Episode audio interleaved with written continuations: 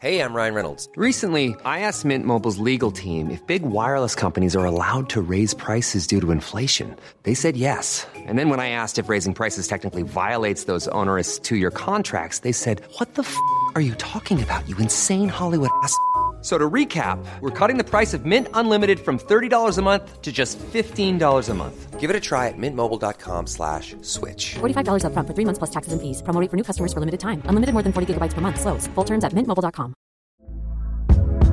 Hey there, it's Michele Norris. I'm host of a podcast called Your Mama's Kitchen. When I travel, I'm usually looking for a way to find a taste of home when I'm not at home. And one of the things I love to do when I am at home is entertain. And Airbnb allows me to do that. When I was in California recently, I rented a house that had a great kitchen. And when we were sitting around the table, we're all thinking, we're in someone else's house. Someone could be in all of our homes as well. If you have a home, but you're not always at home, you have an Airbnb. Your home might be worth more than you think. Find out how much at airbnb.com/slash host.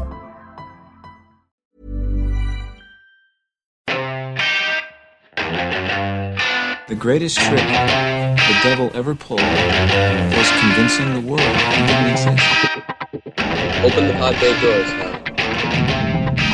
I'm sorry, Dave. I'm afraid I can't do that. The most lost in a contest? Go ahead. Make my day. Hello, everybody, and welcome to a brand new episode of Black Hole Cinema with myself, Tony Black, your learned host.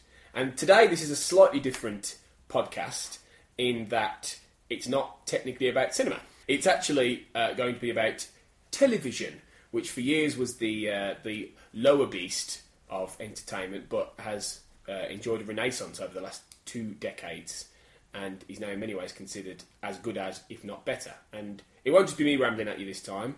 Here to join me for all things TV chat is my good friend, Mr. Matt Latham. Hello there.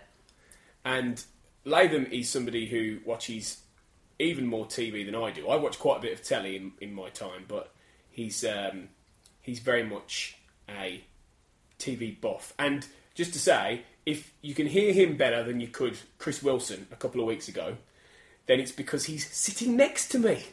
I know. Wow. It's exciting. Yes. This is the first podcast I've ever done where I'm not talking at a computer, which always makes me feel like we're heading into Terminator territory. Slightly. um, and it's the beginning of the end.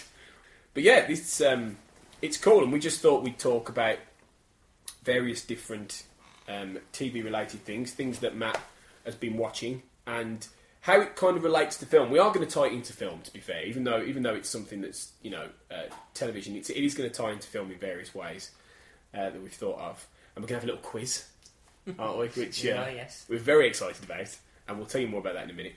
But yeah, it's just going to be a podcast that's really talking about television itself and how it's become what it is today, as opposed to in the old days when film was seen as the big, you know, entertainment Premier League thing, whereas it's not quite the same in the world today. Why do you think that is, Matt? I think it might be to do with the ease that people can watch things now. Whereas, well, for example, you've got DVDs and Netflix or well, instant streaming like Netflix or Hulu, if you're in America. Hulu Hulu. Oh, Hulu Hulu. Hulu yes. Hulu. Hulu Hulu. Yes. well, Hulu Amazon, Hulu. well, Amazon Prime as well. Love film, and Hmm. it's, it's it's it's perhaps just a lot easier to be able to access a lot more TV Hmm. nowadays than perhaps it is. Well, film. Well, Hmm. film. Well, it- well, you can buy a DVD of the film or video, well, VHS of the film. Back in the old days, Old but- days. but We remember is- them. Yeah, but it perhaps wasn't as easy to get TV Mm. programs that way. And it's, I think it's. I think it's. There's a lot more emphasis on perhaps TV Mm. nowadays than perhaps film. But Mm, no, I think that's true. Back like 20, 30 years ago, television I think was seen as as the lesser medium because it was certainly in America and obviously British television has, has followed the, the American trend in most ways, hasn't it? Really over the last 20, 15 to twenty years. the- probably the last ten more than that. Yeah, probably. Yeah, and you only have to look at our biggest drama now, you know, Doctor Who, which is probably the biggest thing on British television, to see the American influence of that, and it's enormous, and it's completely followed the idea of American serialised television, but and with production values. But back in like the eighties and before, you know, the primetime American shows, if they weren't comedies, then they were, and they weren't soap operas, they were like fluff or detective dramas, weren't they? It was things like Quincy or Kojak, or it Yeah. was also Knight Rider or MacGyver. Things that were silly and looked a bit cheap and were fun, but disposable. disposable, yeah. But the, so then you've got, but, the, but perhaps I think in the late eighties you've started having shows that start to push out or experiment a bit. I think the, the first one of the first few TV shows I think I remembered, well, not me remembered that. I think did that was a, a show called is it Hill Street Blues? Hill Street Blues, yeah, yeah. was- uh, which I- which admittedly I've not watched at all. No, me neither, but, I've heard a lot about But it. it's heard about, but apparently it was one of the first few shows to use a kind of mockumentary, well, not mockumentary, but like a documentary fly on the wall type Mm. of drama, and it was more, Mm. and it dealt with um, the characters' lives, which stuff stuff that's now pretty much Yeah. a dime a penny with all your procedurals and that. It just Yeah. shows you all the personal lives and stuff. But and then you had all these like kind of serialized stuff that slowly gets thrown in, and it wasn't all soaps. It was, Mm. and then you've got. Um, I think the next big one perhaps was uh, the development of I think Moonlighting probably um, with the Bruce Willis and Cybill Shepherd, Which was mid to late eighties, wasn't that it? was late like late eighties, and I think they had that developing love, Mm. that like love interest, which developed throughout the show, and I think carried on and like kind of Mm. built upon previous episodes. And There's Mm. like a natural development. It wasn't like the Star Trek reset button. Yeah, each yeah. episode. Um, and then there was, but then that, that led to that whole moonlighting syndrome Mm. of like UST that gets resolved, but that's a whole different story. And then perhaps the another, another podcast, maybe Yes, we'll do that yes. one. The moonlighting special. Yes. don't give him, don't give him ideas. Actually, I do have that. I do have the first two series on DVD, but, but I never actually watched it properly yet. Well, there you go. There's your Yeah. cue. Yeah. Get ready for the next podcast. Yeah, the Moonlighting Prep. special. Yeah, yeah, yeah. Um, but then I think then it was like shows like um, X Files, which I which I know that you're a bit know more about it than I do. Which but then that started throwing serialized elements into it, Mm. and then you've probably had show. Then it came um, Buffy the Vampire Slayer, um, and these sort of teenage Mm. dramas that kicked in. Probably well building on stuff like well Beverly Hills 90210 Mm, was mm. that was that was actually a teen soap that was kind of serialized. Yeah. I think it's late years anyway. Um, then well you start getting stuff like 24 and Lost and that was things that are built Yeah. on serializations. But then and it's probably a lot easier to follow that stuff now because of like DVD and Mm. streaming. And with all these cable network shows that are coming out, like Breaking Bad, Mm. um, The Wire, and all this kind of stuff, Mm. with, with like the modern ways of being, being able to view all of this, Mm. it becomes easier to Mm. watch more complex shows. Yeah, and yeah, I think you've you've neatly tracked the arc of it there. Really, I think Yeah. from the the days when it kind of started to change in the way television was made, and the people importantly who started to make television, and how it's developed. Pretty much, yeah, in roughly about the last twenty five years, because that's I think that's kind of been the time period where it began to change. Late eighties, very early nineties, Yeah. and you've you've mentioned a few shows there where the big changes I think were were two things. One, the one was the serialized television element, and that was encapsulated in things like say Hill Street Blues, a lot of the early Homicide, Life on the Streets, a lot of the early procedurals that did Yeah. a lot of those, even though they had their own you know story arcs and, and solitary things, there were characters you followed to an extent. Yeah. So there was that element, and there was also production values, I think. And this this is what this is what the interesting part in that when television when did television become ch- a challenger to film in terms of telling a story? And I think it was at the point where you did start to get genre become more of a serialized, well-produced element, and that was the days of when the X Files started. I mean, X Files is, as you'll discover later, it is my favourite show of all time, and I think, and it has. I won't go into this because I'll, I'll bore you. But X Files, I believe, has been largely responsible for a lot of the trends of television that we see today in terms of the influence. the the key word I've always heard was, is the term crossover. Not in terms of crossover of different shows, but crossover of genres. Yeah. Because it is pretty much um, three. It was pretty much three shows. It was the it was the procedural Yeah. element. It was the science fiction element. Yeah. And the one that people probably are aware of, but don't think of. It's the UST Absolutely. romantic element. Which Absolutely. I don't. Which I don't know if it was that apparent throughout the first few seasons, but there was definite UST. It's like It UST. It was, yeah, and it, it was it was something that very quickly the fans became hooked on, and you know, it's these these little elements are the things that really draw people in more Yeah. than the actual like concept idea. You've got so many shows that have gone the way of the dodo after a few episodes or a few se- or a season Yeah. because they don't have those characters or that that connection or those that that romantic thing going on where Yeah. you've got an, an perfect alchemy of perfect casting of actors who have real chemistry and characters that are so well written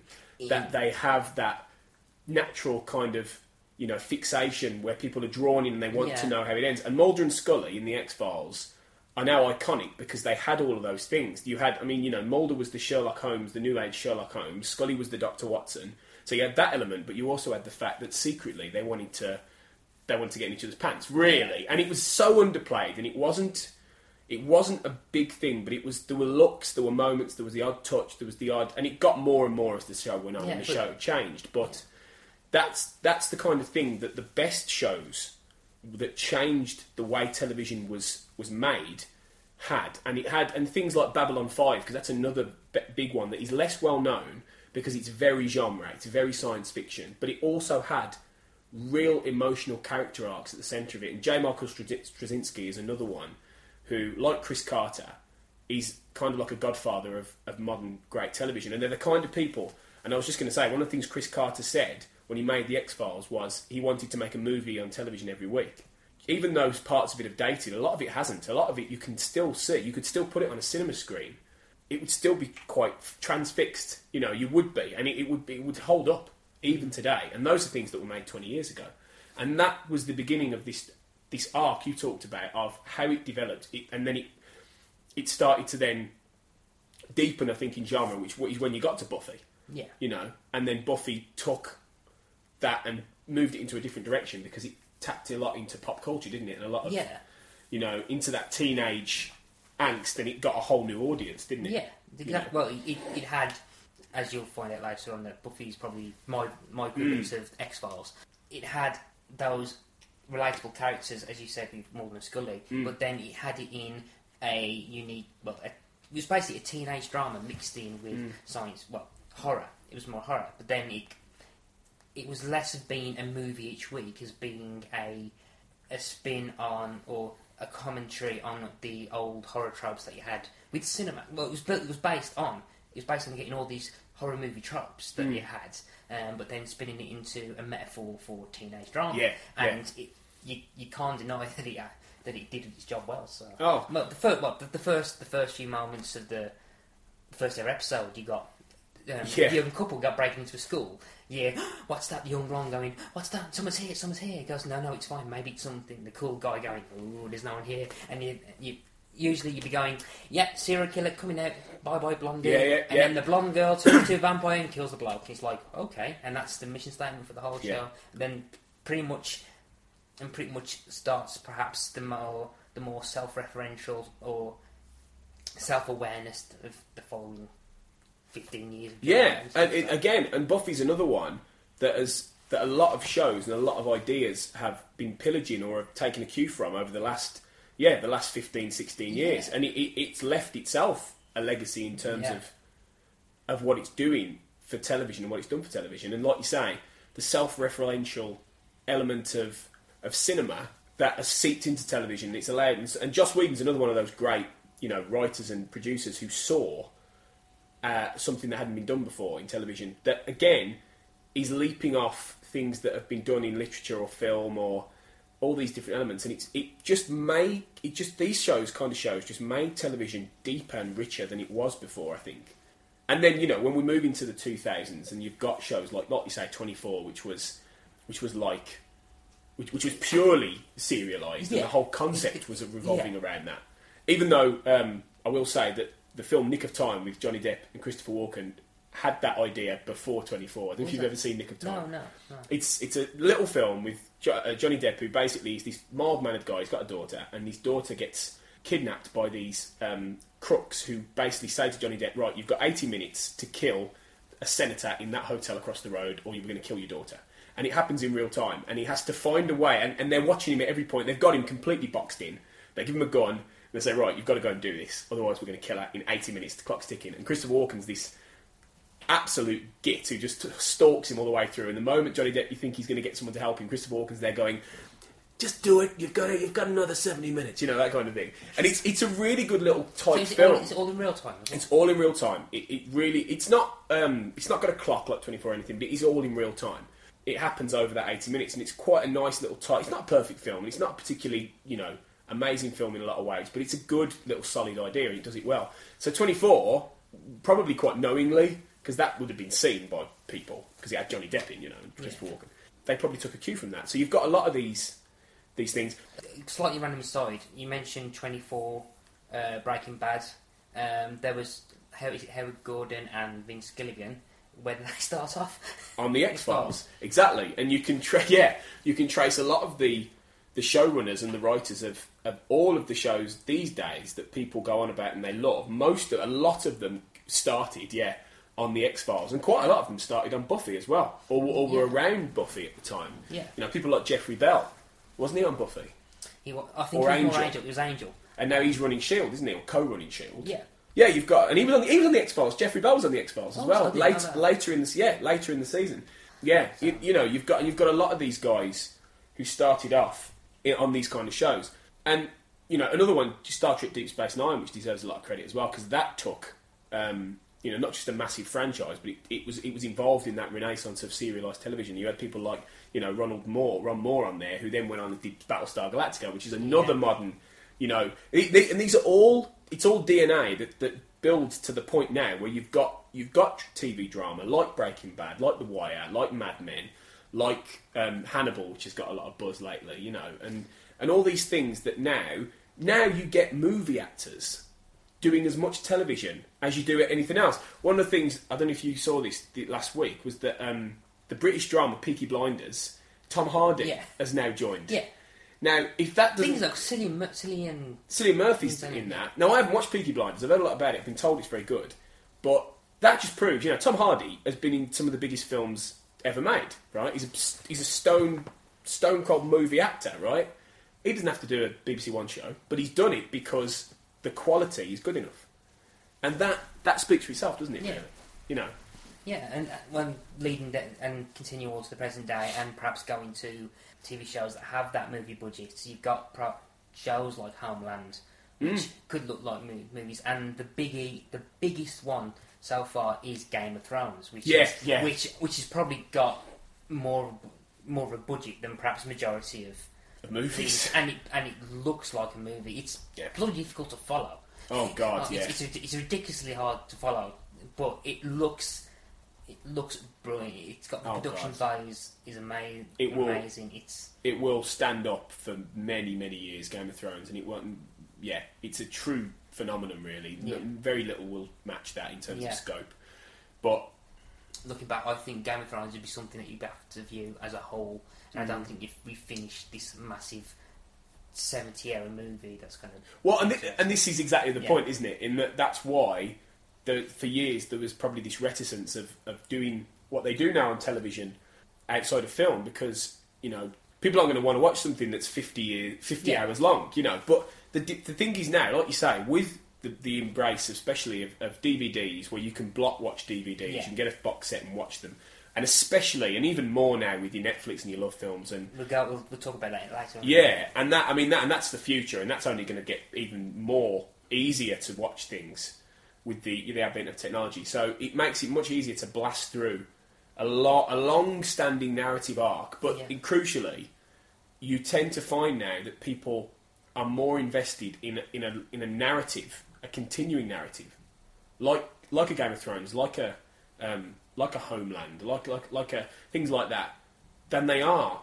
necessarily a standalone. You do get a lot of people watch the standalones, but they dip in and out, don't they? Whereas the real phenomenon shows are the ones where you tend to find they are they are characters you really click with, and you're hooked, aren't you? Yeah. You know, and that's where that's where it's really blurred. I think, hasn't it? Really now, the fact that you like to say you've got the movie actors doing television shows, you've got television shows that are being as well written as movies. You've got movie directors directing telly. You've got Yeah. Movie writers writing for TV, and it's all mixed, hasn't it? Now, yeah, it's all it's, it's, it's, it's, it's, it's coming like just so together. It's Yeah. ridiculous. and and now as we'll talk about we'll talk about Shield later, and that's that's a perfect example of how film has informed television, Yeah. even more so. So, do you think that the future's bright for TV in this way? Yeah, um, I just I think we've, there is plenty of scope for new shows, new stories. Um, there's a lot of buzz at the moment about a TV show called True Detective, Mm. which I've not seen yet. I've not. I've purposely. I've purposely not tried to watch any of it yet. Um, I think I'm going to wait until the first season that's done, or try and get in position to try and watch that all the way through.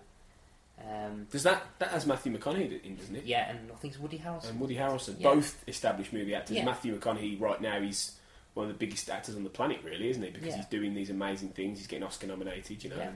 It's it's it's people coming out of their comfort zone and doing things like that. And you know, um, Matthew McConaughey. For, I mean, he'll he'll he'll make that TV show really good because I think he's always been a good actor anyway. I mean, I, I'd point people to Contact, which is a film that was made late nineties with Jodie Foster about um, the search for alien life, and he's great in that. He plays a priest. So you've got these these really good movie actors who are, who are dipping into the this water, and I think yeah, I think you're right. I think I think the future is going to be bright, and I think I think we're going to see more of a crossover, a direct crossover maybe as well from movies to TV and and storylines intertwining. And do you think that television will ever really compete with film in terms of being a a phenomenon that that gets people globally in a way that film can do, like you know your Avengers or your um, you know your Twilight films or whatever.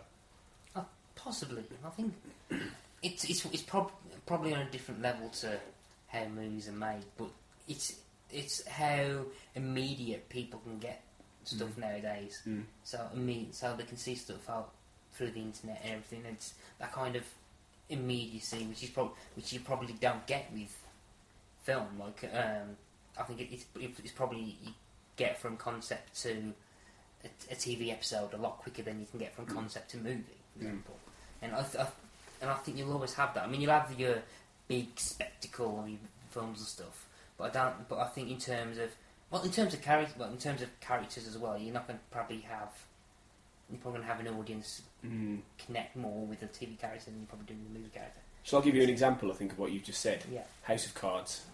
which I've not yet to watch. Which, but but the you know how big House of Cards has been in terms of being you know produced or directed Yeah. by David Fincher, and it's had like a 30, 40 million budget, Yeah. and Kevin Spacey's in it, and it's been on Netflix, and the second season's just launched on Netflix. Yeah. think. and I haven't I haven't watched any of them either, but the buzz around those has been huge, both here and America, and you think, well, if that can happen, you know, and, and it's all there, isn't it? The whole season's there at once, so people can Yeah. watch that in one night if they wanted, one day or whatever Yeah. and you know that kind of thing. It's like going to the movies, isn't it? And watching a major release. You'll see all of that. You're not going to go to the movie, see a bit of it, and then go home and then see a bit of it later, right? Yeah. You know, you're going to see it in one go. So that seems to be where the line is really is really blurring, really. And I suppose it all depends if your things like your Netflix go global because they're not in every territory yet. No, they're not now. But it's, it's like it's like when when they brought back Arrested Development, Mm. which is is one of my favourite comedies of all time. Mm. They they brought that they managed to get the rights to do the whole new Mm. this the season four of that, Mm. and I remember pretty much spent watching that over the space of two days. Yeah, And but that was like a massive global thing as well. I think Yeah. Twitter was a buzz with all that. Yeah, and- exactly. Yeah. So you've got it, it launches onto the social networking now, doesn't it? And everyone's talking about it and hashtagging it and trending and all this. So it builds up this kind of. It's like it's almost like where where you'd have a packed cinema theatre, we're going to watch, uh, yeah, Avengers or whatever. Now you've got several million homes where you've got families or whatever, or people sitting around watching the same thing on Yeah. Netflix. They're just not in the same room. Yeah. So you know, but they're probably watching it at a similar time or at the same time. So then they'll on the same night they'll go on Twitter and go, "Oh my god, look what happened!" You know.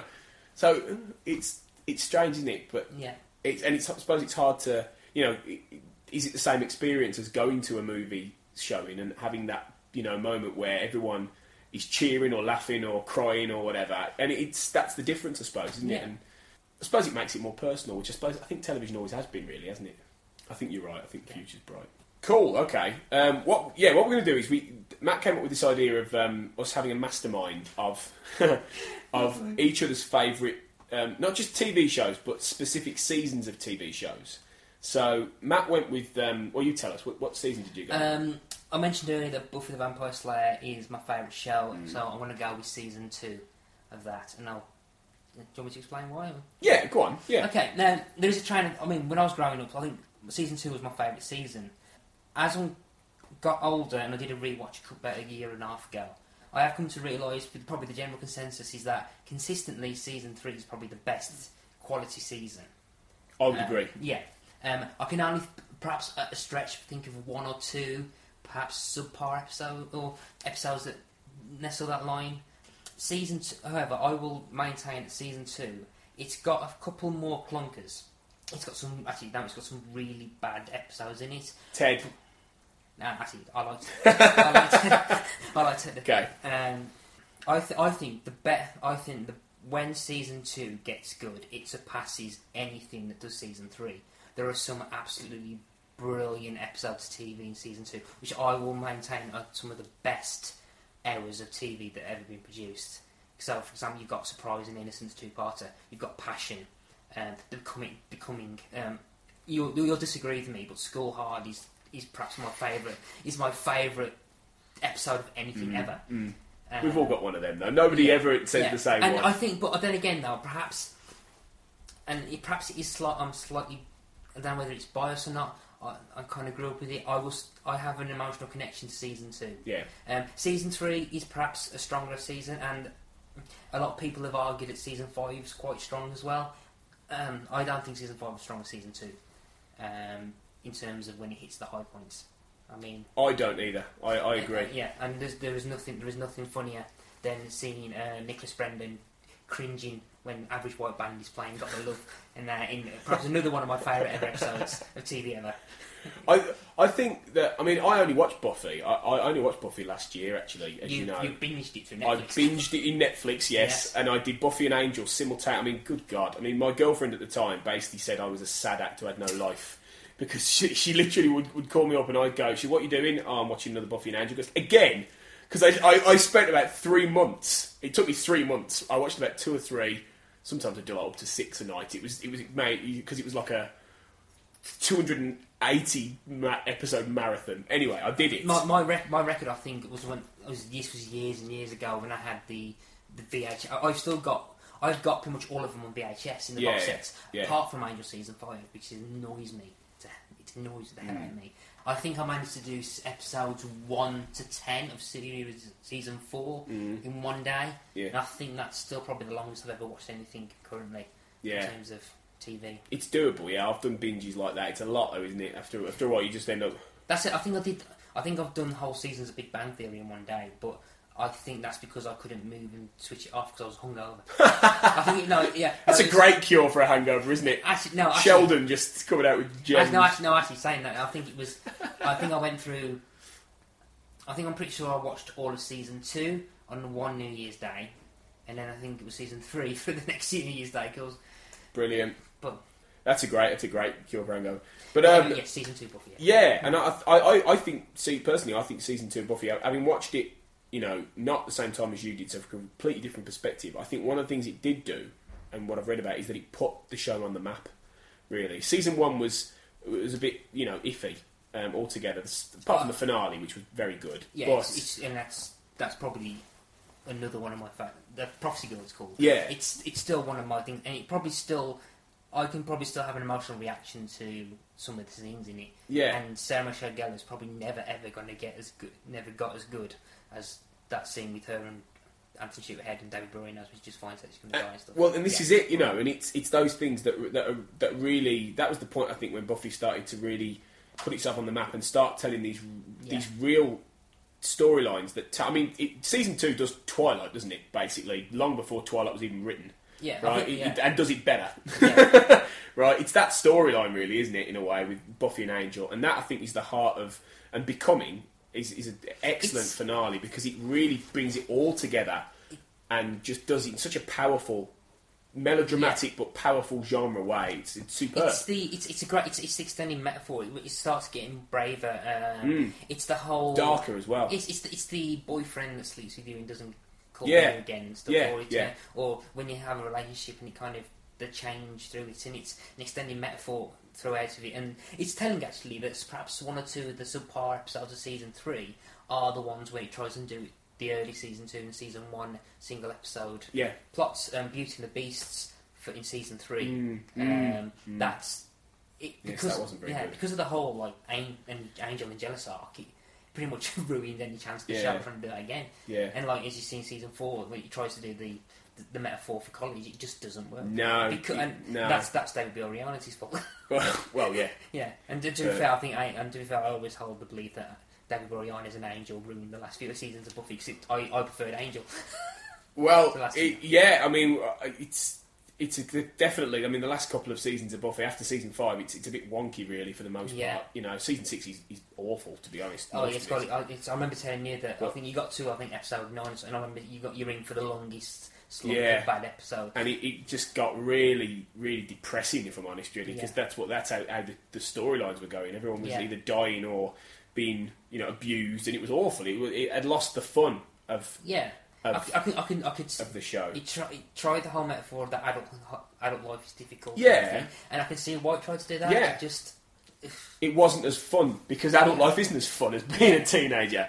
so they got it right. They, Yeah. In terms of actually what they were trying to do, they Yeah. certainly got it right. But it just didn't. We didn't really want to watch it, did we? and like, as, and as, you know. and I think as much as the heartbreaking part of season two, going back to that again, Mm. um, heartbreaking season two was it, there's still that element of fun. It balanced the drama. That Yeah. I mean, for example, because I mean, you had James Marsters and Spike, who was like, Yeah. he's always watchable. Yeah. um, and David Boreanaz just. He seemed to enjoy himself far too Oh, much. God, he seemed yeah. to relish being evil, Being a bad guy, And we it was, do. it was like it was heartbreaking to watch, but then you could tell that everyone there was just enjoying themselves. Mm. Like, mm. Oh, in- in- completely. So Yeah. it's. Uh, I think it's a good choice, really, for Yeah. your favourite season okay, ever. so it's So yes, I'm going to, to give you 15 questions. yeah, so it's of fifteen. Yes. Yeah. Um, and I prepared him earlier because I said they might be a bit hard. Okay, Because I've, I've trawled IMDb and a few other things for this. But um, give it your best shot. yeah. So I don't, so I, I don't know what, what angle you come. We we we've not. I've not known what angle he's going through No. to this. So He knows nothing. He's just said, give me 15 Buffy Season 2 questions, go. So that's what I've done. Okay. So, to start with, what Season 2 episode is Joss Whedon's favourite of the entire show? Innocence. Well done! One point to Mr. Latham. The, the, the, the episode where Buffy and Angel first sleep together and Angel first turns bad. So, And it, invo- and it basically involves Buffy using a rocket launcher. yes, yes, yeah, yeah, yeah, Buffy Rocket Launcher. Yeah. Well done, one point. Okay, um, second question. What is the name of Buffy's favourite steak and what Season 2 character gave it to her? Mr. Pointy and Kendra. Well done! You get three points there, actually, because that was technically two questions in one. Okay, yes. Mr. Pointy and Kendra. And Kendra was another vampire slayer, wasn't she? Who Yes. came in and, and didn't last very long, really, did she? But she was a bit of a template, I suppose, for the later ones that came in, wasn't she? Like your Faiths and, and people like that, Yeah. and all the all the potentials and things. Yeah. Okay, you might, uh, this might be the first difficult one. What episode got an Emmy Award for outstanding hairstyling for a series? now this is on Wikipedia, so if you've if you've looked on Wikipedia, I didn't think it won an Emmy. it did for, for outstanding hairstyling. Yeah. Which episode? Bloody hell. Um, Have a guess then. Potluck. Halloween. No. Eh, eh, sorry, it was Becoming parts one and two. Really? Yes, I don't really know why. I don't know what the difference the, was. the, the only thing, unless it was just, I think, I don't remember if, like, Willow's hair. Maybe, or maybe Boreanaz's, you know, kind of gelled quiff Yeah. fringe got so high, it kind of took on a life of its own. I don't know. Never mind, that was a tricky one. Okay. What? Which new actor in season two isn't from the same place as his character, and where is he really from? Which new character? Um, James Marsters, and he's He from. plays Spike, who's Yeah. English. So that's one point. Ah, what's that? No, I got that now, sorry. You don't know. Don't know where he's from. Okay. He was born in California. Oh, okay. So that's one point, yeah, um, because that's one of the big things about James Marsters. He's got this great English accent, hasn't he? But Yeah. okay, well done. Next up, What does the surname of uh, Robia LaMorte, who plays Jenny Calendar in season two, translate as, and in what language? Well, the Morte. La Morte. Italian, the death. You got one out. You got one right. It's death, but it's Portuguese. Portuguese. So well done, yeah. And of course, it's ironic because, of course, Jenny Calendar. Spoilers: Jenny Calendar dies in a really quite, you know, surprising. Oh my God! why? Really. Yeah, there's um, a it- well, there's Joss Whedon quote where he pretty much says um, he wrote that episode one to make sure that people who didn't think that Angel Jealous was actually Angelus. There's- No, he actually is evil. He's actually evil. He's not Angel anymore. And two, basically saying goes, hey, all that cast of mine, don't get too comfy. Yeah, yeah. You could all go. Yeah. Okay, next. What role in what major blockbuster post Buffy did David Boreanaz, of course is such a central part of season two, turn down based on how he played Angel? So they they, they saw how he played Angel, and they wanted him for this major blockbuster. But what but what what was it? And he turned it down. You any idea? Mm. This was post Buffy. This was a few years, a couple of years after Buffy, and he went off and did Bones instead. I'm going to make a major stab in the dark. Go on. Uh, Jack Ryan. No, it was Batman. Really? Bruce Wayne in Batman Begins. Christopher Nolan offered it to David Boreanaz before Christian Bale. Who, No way. Can you imagine how his career would have gone if he'd have taken that role? That, Yeah. would, that would have been ridiculous. I'd, And I think he would have probably done it very well, actually. Even though Christian Bale was a great Batman, I personally, I think, I think Boreanaz would have been would have been really you good, actually. I, I, I'm trying to picture Boreanaz's Batman voice. would have been a bit more laid back, I think, really. Swear to me. Come on. Look, we're all friends here. That was a pot shot one. I, did, I didn't know this one either, that one. So that, you know, fair play. Um, good guess. Now, you may not get this one because this, was, this is really random. Which major US recording singing artist was technically an executive producer on Buffy? Technically. This is really random and it's very tether. I'll Uh, give you a clue. He's a woman. Doesn't narrow it down much. so that's, that's, that's only half the world cut off. Major recording artist. Hmm. Not necessarily someone particularly major now, but somebody who has been major for quite a while. The only person, uh, the only, the only person that pops into my head is Sarah McLachlan. No. But no, that's the only. That's because of becoming. That's Because, yeah, yeah. Is Dolly Parton? What really? yeah, Dolly Parton was managed by someone called Sandy Gallin, who is an executive producer of Buffy, produces everything with Dolly Parton. So Dolly Parton technically had a kind of a, a knowledge or a say about some of the things that happened in Buffy and Angel. Yeah, yeah. It, for, for the record, Matt's looking at me now like like I've just sort of rewritten the world in his head. Are you sure? Are you sure you didn't go on Encyclopedia rather than Wikipedia? I know. It sounds like something off Encyclopedia. Yeah. So yeah, that's uh, that's a random one to get. Okay, next. Which season two episode title is borrowed from 19th century poet Henry Wadsworth Longfellow? Not one of the major poets, well known I think in America, but he's not one of the biggest poets, you know. I'm- I keep having one episode keep thrown at me, but I'm going to jump ahead, but I'm trying to go through all the episodes first. Yeah. The Dark Age. No, it's not the Dark Age. It was when she was bad. And the poem goes, and when she was good, she was very, very good. But when she was bad, she was horrid. So I took that from that. Okay. Another random one. So I told you these would be difficult. no, too, no, too, too, too fair. I'm glad you're doing these. Diff- In School Hard, woo! Yay! What car does Spike drive, and what was it intended to be originally? Mustang, and I don't know what Cadillac. I think.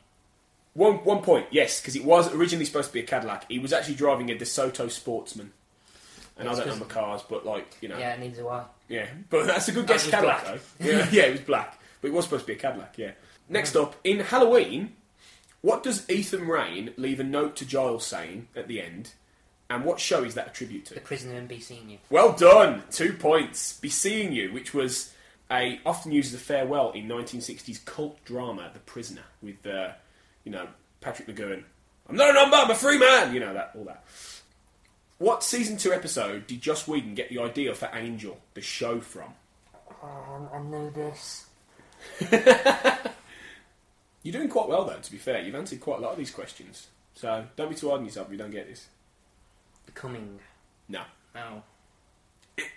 Sorry. It was I Only Have Eyes for You, where uh, and the scene where Angelus is possessed by a female spirit is apparently where he got the idea from. For when the moment he went, ah, I can make a show of this.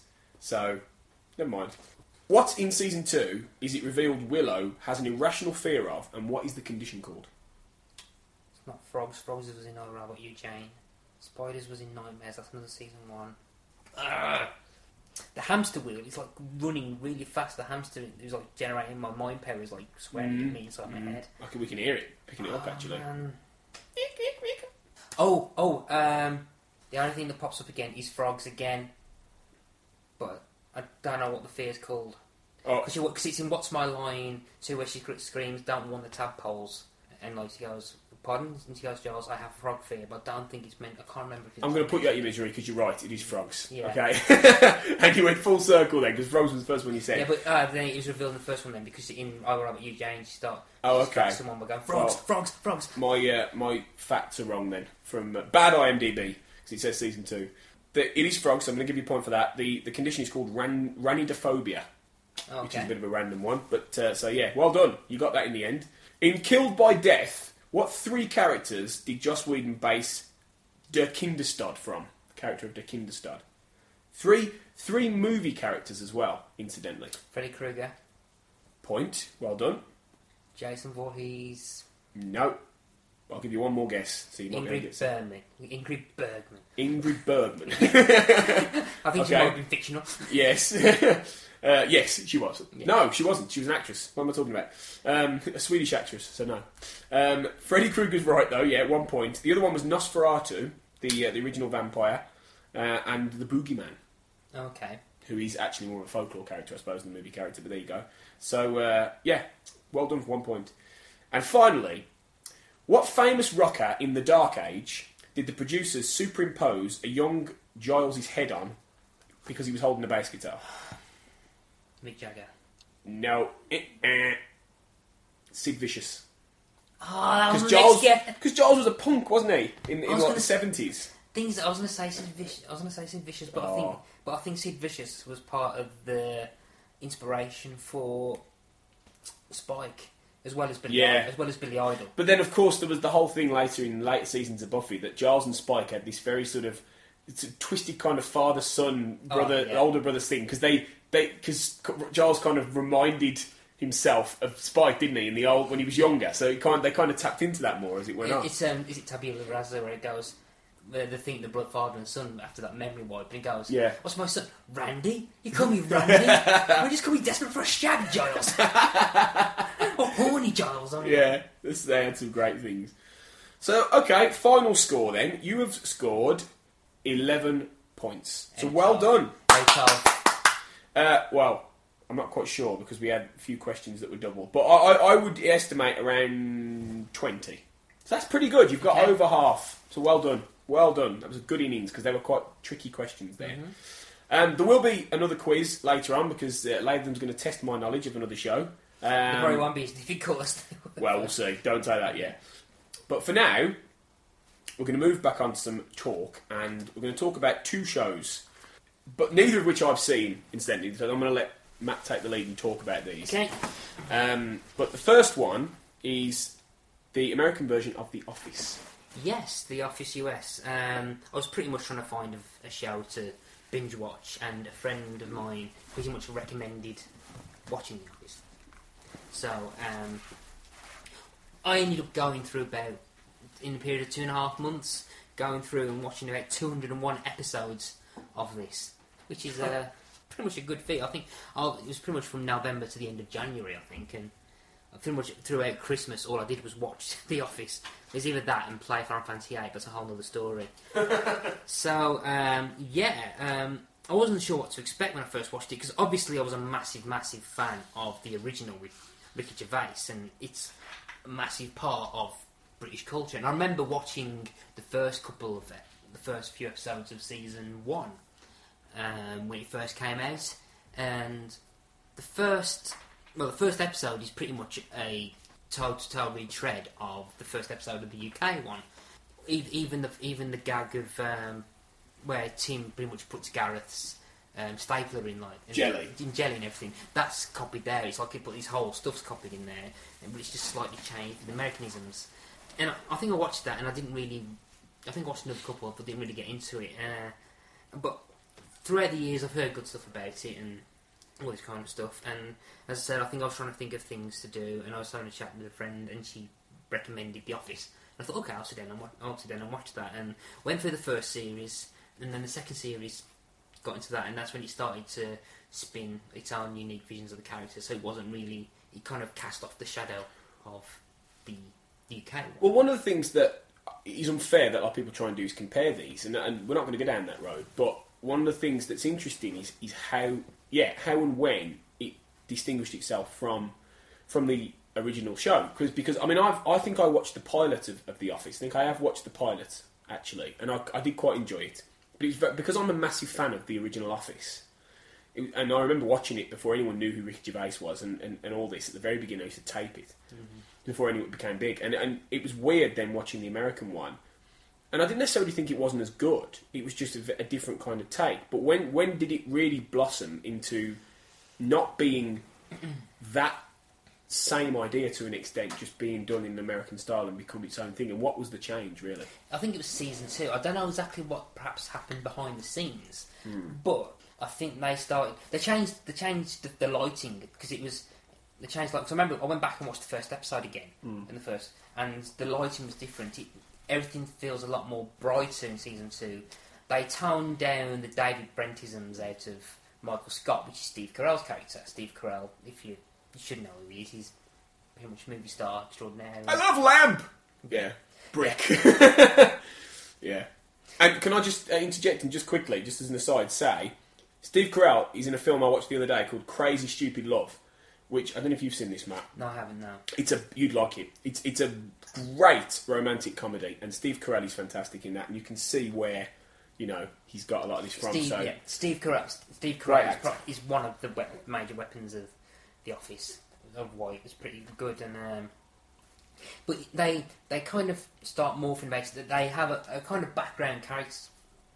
Pretty much every person that works in the office become gets their own quirks, so they have like a massive ensemble feel to it. Um, they start to spin original stuff onto the characters. I look I look back on, I look back now and see how the character of Dwight Schrute, played by Rainn Wilson, developed, and I cannot picture Mackenzie Crook doing half, well, ninety five percent of the stuff that Dwight Schrute does. Mm, which he is interesting, isn't it? Yeah, he becomes his own unique character. There's a lot, and the, the build up the well for the first few four seasons anyway, the their equivalent of Tim and Dawn um, becomes Jim and Pam. And Mm. the way that develops originally turns out to be really, really well done.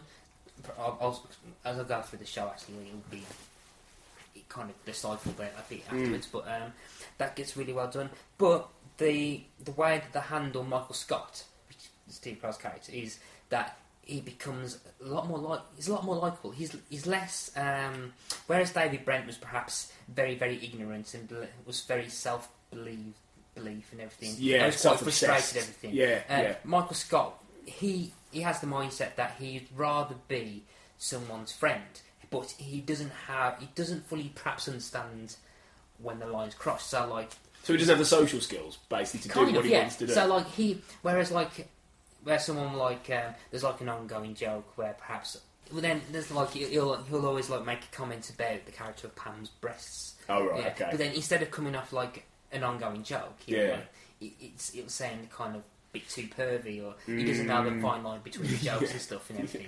Um, but, he, he, he, but his his main I'm laughing just at the thought of that, to be honest. but his main his his main quest is to be liked. Yeah. Is is to be kind of liked and gauged respect and Mm.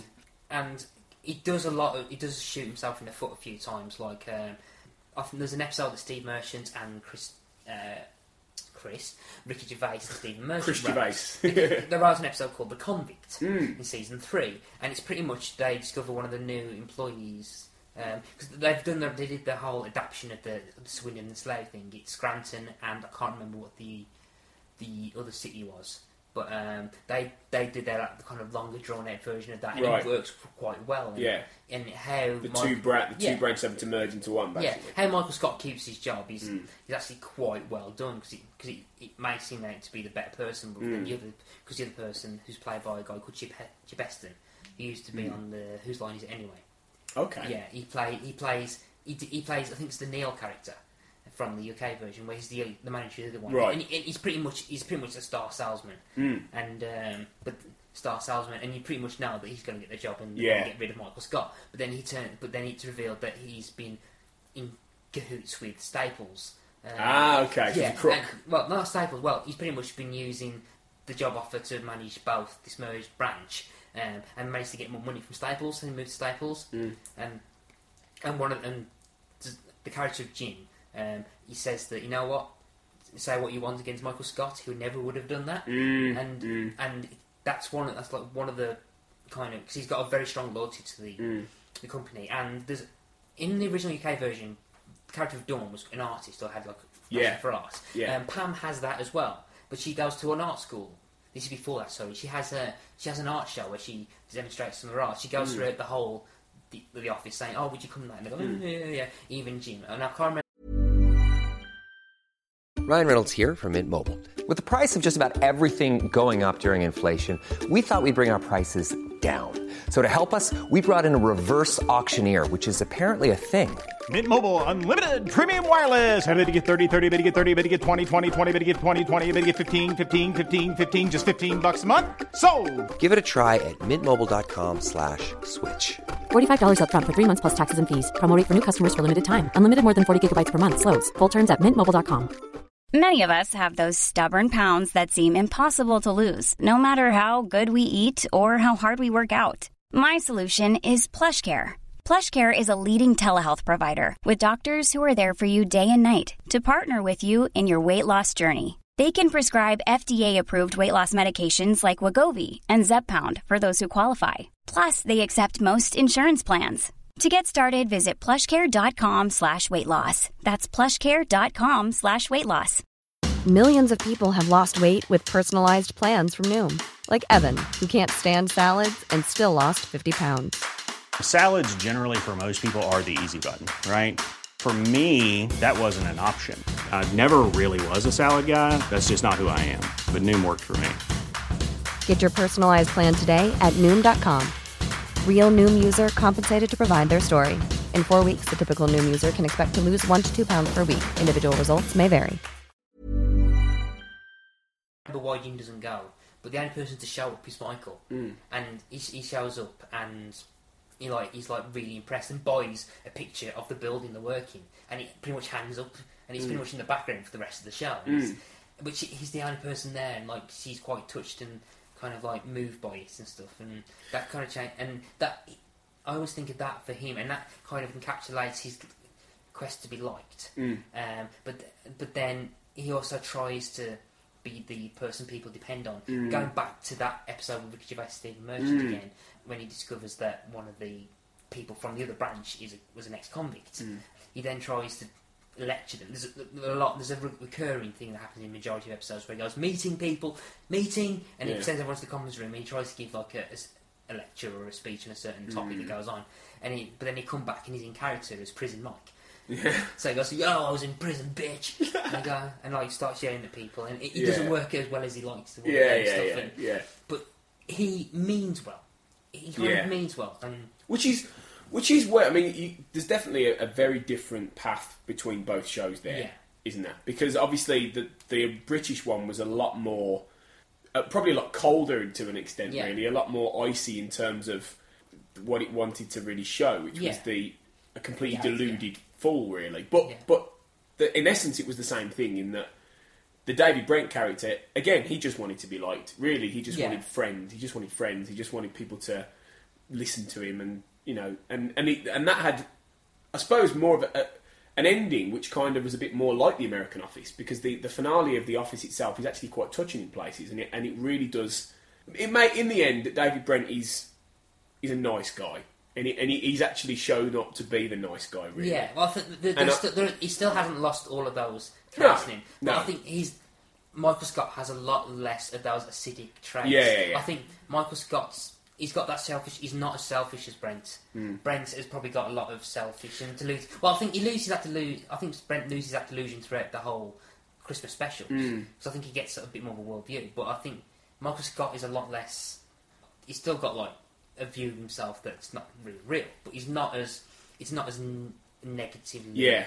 Not as negative and, and because nobody in that office in the in the Gervais one gave a toss about him. Yeah. You see, so there was no, there's very rarely any yeah, connection whereas, with anyone. Whereas jumping the gun section, the the, episode, the last few episodes of of uh, Steve Carell and Mm. Michael Scott's final episodes, that the whole of the office pretty much have written a song and Yeah. do say goodbye and stuff. And which you don't get with the other one. no, It's, it's which you'll never do that with Brent. No, and it, and, it, and that's and if anything, that that really highlights the the difference between how an American and, and a British show deals with the same kind of ideas, doesn't it? And, it, and it, it, to relate it again to film, that is the, what happens in movies as well. In that you can get one movie do an idea, you know, in a very specific Yeah. way, and then an American movie will do it very differently. And it, and it's all about the whole idea with comedy is essentially the difference between British and American comedy is that the British like to see someone fail. Yeah. Whereas American comedy, they either like someone to have a happy ending or to to win.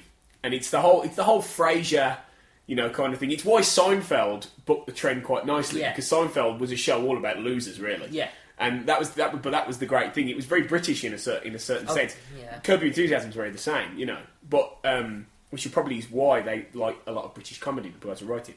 But The Office, and I'm not saying The Office isn't good for this at all. I'm not saying it's a bad thing because Frasier is one of the greatest sitcoms of all time, anywhere, you know. But it, it was always about at the end. Frasier would always be the good guy. The oh, poor Frasier. Oh, we want Frasier to win, even even when he was being an ass. yeah. So it's the same thing, isn't it? It's Yeah. interesting the way things differ. Yeah, but the the, the character of Dwight Schrute, I mentioned earlier, he is absolutely brilliant. And he's the he's the Gareth facsimile, isn't he? Yeah, but he's nothing like Gareth. He's like he's from a family of beet farmers Mm. uh, with German heritage and stuff, and they've got their own twisted customs and and like he's very wound up. And there's a one of the best ongoing jokes is in the original. T- Tim used to um, play practical jokes on Mm. Gareth. This continues throughout the whole thing, and there's like. Um, and some of the best moments are in the cold opens. Mm. Um, for those in TV, cold opens are the little tag scenes you get at the start of episodes before the credit sequence. Like a pre-credit Yeah. sequence in a Bond movie or Yeah, something. yeah, yeah. but the, a majority, about ninety percent of these, are completely unrelated to the series. They're pretty much snapshots of life, like life in office. So, like, you'll have people. Um, like talk about little idiosyncrasies of certain Mm. characters and everything. But then there's some where you have some pranks that Jim pulls on Dwight, and there are some amazing ones. There's like one, like one episode, and, and actually what he does quite well, which I didn't, which I- I use, I'm usually quite iffy on visual gags. Some of the pranks are brilliant visual gags. Mm. In season three, there's one episode where Dwight walks in and finds his desk all wrapped up in Christmas paper. Everything's wrapped up in Christmas paper, and Dwight's there going, looks at it and goes like, "Why? What's? Why is this all? Why is this all like this?" And he goes, and Jim's just shrugs and goes, "I don't know." right, and he goes, "It's just like that." When I got here, he sits down on his chair, which is also wrapped up. He goes and puts his like suitcase on there, and then Dwight suddenly leans back and puts his feet on, and then the whole his feet just go right through the whole thing as his desk is not there. and he fall, and he put, and the way the, the, the, the force he puts his feet on there, he falls off his chair and goes right through it. There's another one where there's quite a lot of stuff to do with his desk. Like the one episode, there's one episode where he Oh, comes in and sounds all of brilliant. his, his desk empty and all of his stuff is actually all in the vending machine. So he has to start, and he goes. I want this out, and he starts putting money in to get all of his stuff out the vending machine. And the first thing that goes out, it gets stuck. And another one where his desk is missing completely, and he follows this oh. wire, and he's pretty much Jim has set up all of Dwight's workspace in the men's bathroom. His phone starts ringing. He goes, "I need to move the set." The phone starts ringing. He goes, "Dwight Schrute." Starts going, "Yeah, yeah, I can put you in for this." And then one of the other characters walks out the toilets and goes. Looks around, just looks around blankly and gets. I, I, think- I forgot that I'm actually being recorded. But- but does- It's- it's- the facial expression is really, really good. But does Ma- does Michael Scott know this is all happening and find it funny, or is it, is it never really It's, addressed? it's, it's not really addressed because Yeah. there's a lot. And one of the things I'll pick up in a second is that it's it's Michael Scott's not that. It's pretty much on its own. So the this, the cast, ensemble cast carry it on its own as well. Which is what the original did. Definitely. Yeah, you know, and um, and one of the la- and two other ones I need to mention as well, which in terms of these cold prank opens is um, one Dwight comes in and Jimmy's pretty much dressed as Dwight and um, John Kra- Kranas- Kranaski, Yeah. you're right. He he nails Rainn Wilson's portrayal, and he pretty much with the gla- like thick glasses and like shirts and stuff, the speech mannerisms, and he's like, "Stop it, stop it, no, stop it." And then there's a, and, and one of the later ones is that um, he comes in and like Jim's turned to Asian, turns Asian, and like he goes, "What? You're not Jim?" He goes, oh, "Yeah, I have, I have. I, I'm Jim and stuff." And he goes, "No, you're not." He goes, "You're Asian." He goes, "I've always been this way." and he cuts he cuts, and he cuts to like got these little talking heads, into talking heads, and he goes, Yeah. "Oh yeah, Steve's uh, Steve's our actor friend," and we, and then, and like, and like, and he goes, "No, no, no, no, because no, because you're married to Pam, you're married to Pam," and stuff. He goes, Oh. he goes, "Yeah, we're married for ages." And like, there's, there's a family photo of this Asian guy with like a with um, Jim and Pam's daughter that I had like season eight, and he goes, "Yeah, honey," and they kiss and like, and like Dwight's there going, and Dwight's like really big muzzle, because he doesn't understand. He's Yeah. like, what? That's brilliant. You know, I, I love stuff like And that. So and that, I- that I sounds really good. and, uh, Obviously, Steve Carell famously leaves, doesn't he, before Yeah. the end of the of the actual show itself Yeah. to pursue his movie career. I mean, he was obviously still doing movies as well alongside Yeah, that, but now obviously he's he's got even bigger, and you know he's one of the major comedy movie stars of Hollywood. But did the show, having suffered the loss of an actor, and it's not the only show to have this. You know, there have been other shows where actors have gone off to do movie careers, and you know he's had to change things. How does it? How did it change The Office going into its final few seasons? Did it have a detrimental effect? Did film kind of steal Yes. the show and make it make it worse, or Yes, because I think what happened was that um, I, th- I can't remember what point in the show. Greg Daniels was the main showrunner. He left to do Parks and Recreation, which Mhm. I actually watched that first before I watched The Office. At the end of season seven, that they end up doing this kind of little arc where there's a new boss each time, Mm. and they're going to try and find a branch manager, and it kind of loses its way straight away. Season eight, Ed Helms' character becomes the manager, and then James Spader comes in as the CEO of this Mm. company that runs Dunder Mifflin, the country there, and he's very at odds, and there's no real serialisation in it. And the, one of the main problems, one of the main problems with season eight is that gets very cartoony, and it doesn't, and the character of Andy becomes really unlikable. Mm. The chief complaint I probably have with the show um, at that point is that it has a t- it had a tendency to change its tone. So it'll go Mm. from quite a very subtle character-based comedy. So you'll have the subtleties of Michael's Mm. idiosyncrasies and like social commentary and stuff. And basically, when he comes in and, and says like you shouldn't be racist, but then he says it in the, in the most racist Chinese voice you can ever do. But then you'll have cartoon stuff. So while so Dwight Dwight's probably the chief example is that he'll get really quite cartoonish Mm. and he'll start doing stuff that is is not exactly realistic. Or, Right. Like you'll you'll see his farm and he's got his cousin Mose, which is played by uh, I can't think of the actor's name, but like he's like very Amish. He's got a massive like Amish beard and stuff. Yeah, and, yeah, yeah. and like he'll like come in wearing like costumes and stuff. And but then you'll have moments where um, Michael Scott's driving, driving, and the GPS tells him to turn right, Mm. and then Dwight's there going, "No, there's a river there." No, no, the GPS telling me to go forward, Mm. and he drives to a lake, which is I think the jump the shark moments. Yeah. where and the cartoonish element where the show doesn't fully understand how stupid it wants its characters to be. Mm. Without Michael Scott, that kicks into a up a notch because you've got James Spader being James Spader, Mm. right, and being hypersexual all the time, Right. And it, tur- and it turns out actually that in season season nine, uh, Greg Daniels comes back. They add a bit more serialised elements. They bring the focus back onto the characters of Jim and Pam's relationship, and it kind of gets that kind of tone back where it's a bit more subtle. The characters are very larger in life, but it gets that consistency back Mm. because Greg Daniels comes back and it gears up towards a finale, the finale, which is, ends up really good, and it starts to explore who the documentary crew is. Mm. So they've been following him for nine years, and it builds up to the airing of this documentary, and it builds up to a quite consistent finale. Actually, it's a bit fan wanky, perhaps at times, Mm. um, and a bit self-congratulatory. But then I was watching it after two months. The people will be watching these characters for like nine and a half years, nine seasons worth, Mm. and it kind of has a like a nice happy ending. Everyone has Mm. a happy ending, and in fact, so you got these final talking heads about people who watch the show and about life and stuff, and it gets quite gets quite emotional. And there's some quite deep things that some of the characters say. Mm. There's always it's like with the UK one. There's always a piece of dialogue that Tim says uh, by Martin Freeman, and I've always I can't remember it verbatim, but it's something like that. It's before Dawn comes back, and he goes, "Like what?" Uh, and there's a line that says, "You you work, you go to work, and you leave these people like eight nine hours a day. You're with these people for much longer than your own family, Mm. and I can be working here for ten years and." Mm. Uh, And ten years and stuff. The only thing we have in common is that we work on the same piece of carpet, Yeah. and it's a brilliant line. And he says, And it's very true. and it's, yeah, and it's, it's it's something that and it's all and it's one of those pieces of lines that affects me and stuff. And um, and then he cuts back to the character of Pam by Jenna Jenna Fischer. And I've, I ended up developing a massive crush on the character as well. Mm. He says, "I watched the documentary. I, I only watched a few episodes. I couldn't stand Pam. I just felt like I was screaming at her." And says like I was five feet away from Jim, and it took me four years to get him.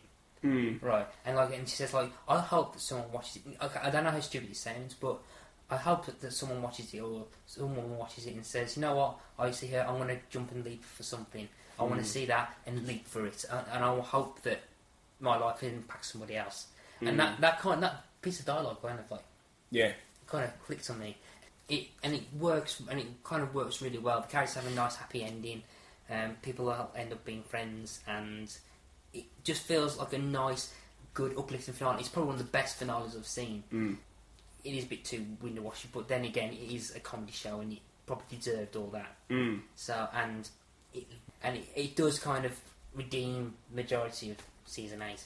Mm. I've got to say that the great final line of, of the British Office, uh, and I don't know if it's actually the final episode of the British Office, but it's the it's the final episode of the second season, and it, it's like a concluding line, and it sums up the difference kind of between the more American optimistic look and things like that, and maybe the British one, in that David Brent says, "If you want the rainbow, you got to put up with the rain." Do you know which philosopher said that? Philosopher in inverted commas. Dolly Parton. and people say she's just a big pair of tits. now that, that's one of my favourite lines of all in that in that show. A lot of Dolly Parton in this podcast, isn't there? Yeah. But um, what you want to say, Tony? I know, yeah. But yeah, it's like the great thing about both shows is that they do, um, and from what you've told me about The Office and what you told us about The Office, is they do make a point to actually say something about about people's lives. Yeah. And and even though it's done through this prism of comedy, I mean, the best comedy does this anyway. It always has. The best Yeah, comedy definitely. always says something about life or about how people think or about how people feel, and it helps Unless if you care about these people. Eh? Unless you're Graham Linehan, just Well, yeah, unless it's Father Ted, Yeah. and that's just you know just Yeah. anarchic randomness. Yeah. But um, but even that would, in a way, is kind of about friendship. Father Yeah. Ted, in, in to some extent, it's just really odd. But no, it's that, that and that's the point I think, and that's why even with the last couple of seasons not maybe being as effective with the main star going off and having a film career, it's it's another evidence of television that's Yeah. that's speaking a bit higher and trying to Yeah. do things that maybe in the past comedy movies would have done and not TV Yeah. not TV shows. So But I, I, I, I do recommend it. It does go slightly off near the end. Season two and five are brilliant. Season five actually is a very, very strong. It, there's a whole section in halfway through it where he kind of gets fired and starts his own paper com- competing paper company, and that's a really good, strong, funny episodes. But it also does a lot for the characters as well. Mm. And it's little moments like that. There are moments where it really tugs the heart, tugs on the heartstrings.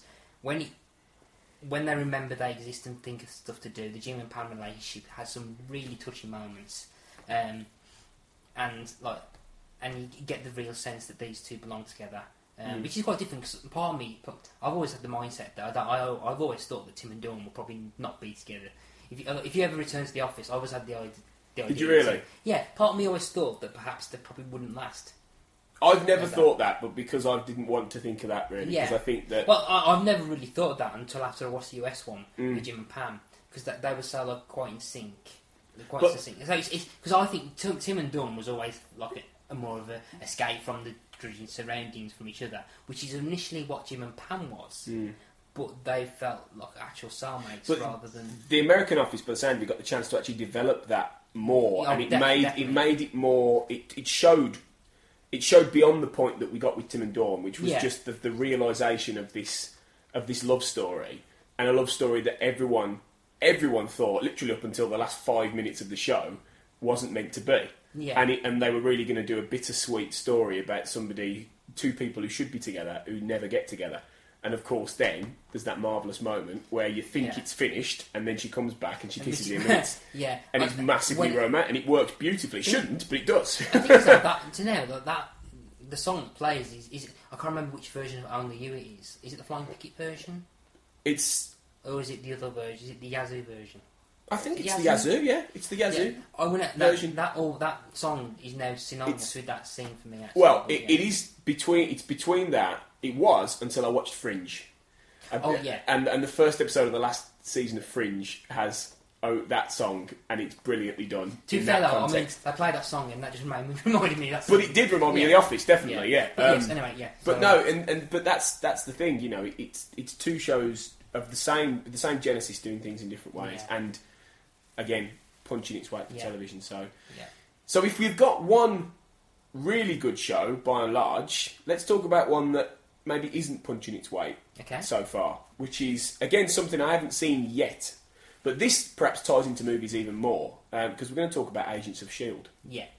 Now, obviously, Agents of Shield, if you've been living on Mars, is a show which takes the idea of uh, Shield from the Marvel universe, basically, which has been established since roughly Iron Man in 2008, and there's this been it's been building up this Marvel universe of movies, which has culminated in the Avengers with a bunch of different superheroes who have been coming together with their own movies. So it's Iron Man, Captain America, Thor, and around it has been this agency called Shield, who have been, and they're basically a covert agency, government agency, who are involved in cleaning up the mess that is left behind of the superhero world and investigating different things and all that kind of thing. It's kind of like uh, it, it's and it, it, on paper it sounds like a perfect idea in that it's a TV show that spins off a key part of the Marvel universe that the Marvel films will never have time to devote to properly because simply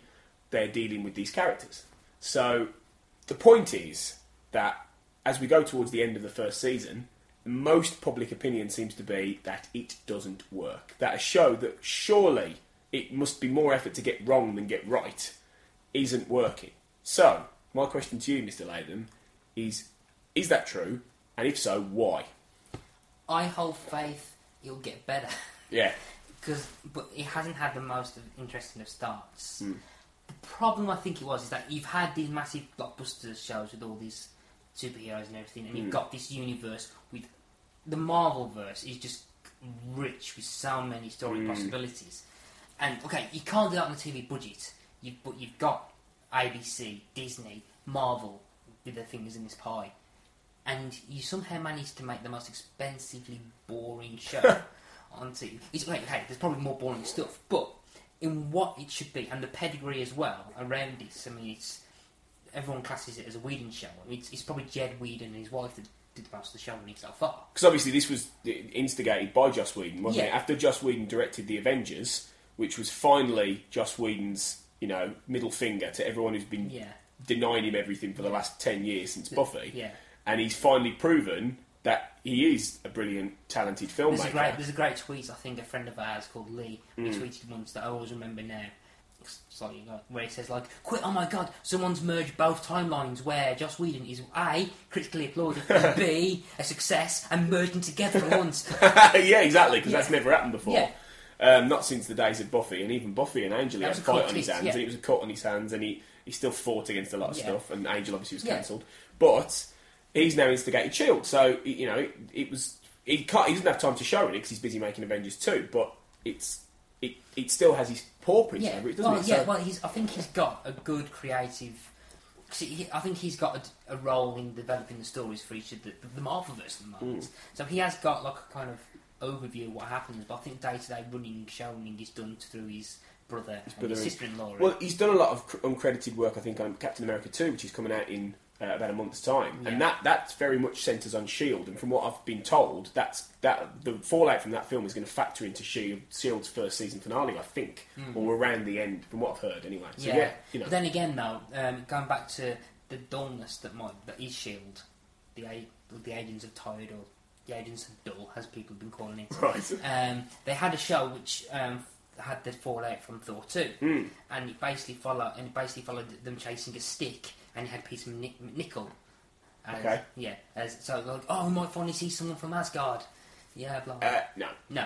Turns out that Peter Nickel is the Asgard that you'll see. Not No, yeah. like Idris Elba or No. something. Well, apparently, um, is it Jaimie Alexander? Jaimie Alexander is, was Sif in the films, wasn't she? And she, Yeah, she's supposed to be due a, a guest starring role. Mm. But I mean, and she's great, and, and Sif is one of the underused characters from, from Thor, and especially in Thor two. Thor two was a, fairly average Marvel movie, in my opinion. Anyway, it wasn't great. It was good. It wasn't great. It felt like an Avengers retread to some extent, and Sif unfortunately gets short shrift for plot lines, so she deserves more. yeah. Um, and she she's a really good character. Jaimie Alexander's a great actress, and as well as being smoking hot. Yeah. But Yeah, it's it, yeah, it's it's not maybe giving. Is it? Is it not giving the fans what they want? Really? I think Is that the problem? Yeah, I think also as well, you've got very dull story of the week plot lines to go through. I mean, the pa- next, the last few have been a lot. But well, I, I never realised that I missed an episode until about halfway through the last one I watched. I missed episode twelve. Until I didn't realise. Mm. Well, that yeah. I mean, that's. but, but then I think they're starting to slowly build serialisation into it, Mm. and they're starting to have characters. Characters going to stay build upon to each other, Mm. but the characters aren't that most in- interesting. There's a there's a brilliant running joke on AV Club in the comment Mm. section of the reviews on Agent Shield for um, Agent Ward. Um, I think it's Brett Dalton. I think the actor is, and they're basically giving names like Rock McThudchest.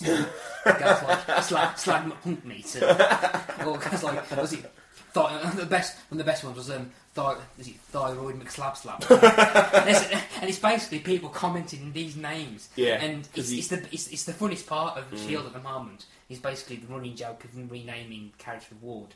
You've got Ming Na, who I think is a really good actress, and she's been in quite a few things. She was in Stargate Universe. Mm. She was in. I think she was in ER. I think she might have been in Mm, ER. mm, I think she was, yeah. Um, she's uh, and she's been in quite a load of stuff. Um, she was she was Chun Li in Street Fighter as well. Yeah, don't, Street Fighter. let's not mention that. I'm got the original Street Fighter, or, or the second one. The the, the, the Raul Julia Yeah, the Street. Raul oh well, that's different because that film's great in a terrible yeah, way. but that- yeah, but that, yeah, but You know. she's like probably the most well, apart from perhaps Clark Gregg, um, Yeah. as Coulson. Who Uh, obviously is the only major character to transfer to the small screen from the Yeah. big screen, isn't he? Yeah. And the But Avengers yeah, and the movies. And you've got they're not that interesting. They, they have they have a focus on Chloe Bennet's character, the character of Skye, who's a hacker, Mm. and she's not the most interesting, and she's quite annoying. Lately, you started to find a bit more of a backstory, and there's probably more mystery developing on. And I think as the season will go, she'll probably develop into a lot, slightly more interesting character. But the supporting characters aren't really lighting the stage up, and Mm. there's a lot of stereotypical, cliched stuff that happens. Mm. There's there's a moment where like one of the characters starts talking about uh, another character, and he goes, looks up, he's standing right behind me, isn't he? Oh, yeah. In a jo- in a show that's got a Joss Whedon print on, you don't, you can't. Which, or unless that's done with a twist, an ironic twist Yeah. or something, which would have been done in Jossie's Yeah, if own that, stuff. the thing is though, if Joss if Joss if Joss Whedon would have wrote that, it would have gone. He would have the character would have continued on saying bad stuff it. And he, go, and he goes, Yeah, yeah, yeah, yeah, yeah. he go like goes. He You do, know gone, "Well, that is it- stu- is you, it- do, you do know you're standing behind. He goes, yeah, I was, yeah, mm. I was going to see how long it was. Yeah, yeah, exactly. And he'd like- yeah, he'd have made be- it into a joke. the thing, yeah. The, it strikes me as an outsider, and the reason I haven't watched it isn't because I'm not interested at all. It's more the fact that I've, a I've heard so much negativity. B I've just missed the airings of it, and C personally right now I don't tend to watch things week by week. I'd rather block watch things, but it seems to me from what I've heard that it's potentially trying so hard to please everyone, it's pleasing no one, Yeah. and and that it's because it's got this massive financial thing behind it. This the biggest thing in Hollywood right now, and it's you know leading the way, and it's got the biggest companies in the in the movie world behind it, and it's got so much money potentially and so much backing that it's afraid to rock the boat in terms of storytelling or characters Yeah. because it doesn't want to it doesn't want to produce something that maybe will get a cult following because it, it wants more than that because it's so big and it's supposed to have this massive connection to these massive franchises that it's trying to be all things to all men. And as a result it's not really being anything of interest. And it's it's it sounds regressive to me. It sounds quite regressive. Yeah, it is. when, when we've talked earlier about all these TV shows lately that have really tried to if not outdo film, then certainly emulate certain ideas or, or really push the medium. It seems like something that would have been made maybe, I don't know, 20 years ago and be seen as quite cutting edge and exciting. But now, after The X Files, after Alias, after, you know, all of Chuck, after all of these Yeah. shows that have come Well, and after, gone. After, after Joss Whedon's own heritage with like, Well, well, yeah, Angel, as well. Firefly as well. I mean, like, Exactly. So it, it feels like, well, why is it sounding like a show from 1992? Yeah, it's and it's. Uh, I think you know. I, I still have. I mean, I still have. I managed to sit through a whole season of Mutant X, and I don't know how. Good Lord above, you really are a TV addict. I managed. oh, so, oh, God. Next to me telling me you used to watch Andromeda. not all of it. Oh, God. Not You've all of it. suffered. You've suffered. But I mean, I I still think there is there are threads of a decent show. I think once I think the characters are going to find itself. I mean, a lot of people said Angels first season was very haphazard and didn't and it didn't find itself until like well into, well until Wesley. Well, yeah, I would agree. And, Definitely. like, and then mm. by but then again by the, by halfway through season one, all the characters are. The killing off one of the main characters was the best thing it mm. did because it added extra layer of characterization mm. for Mm.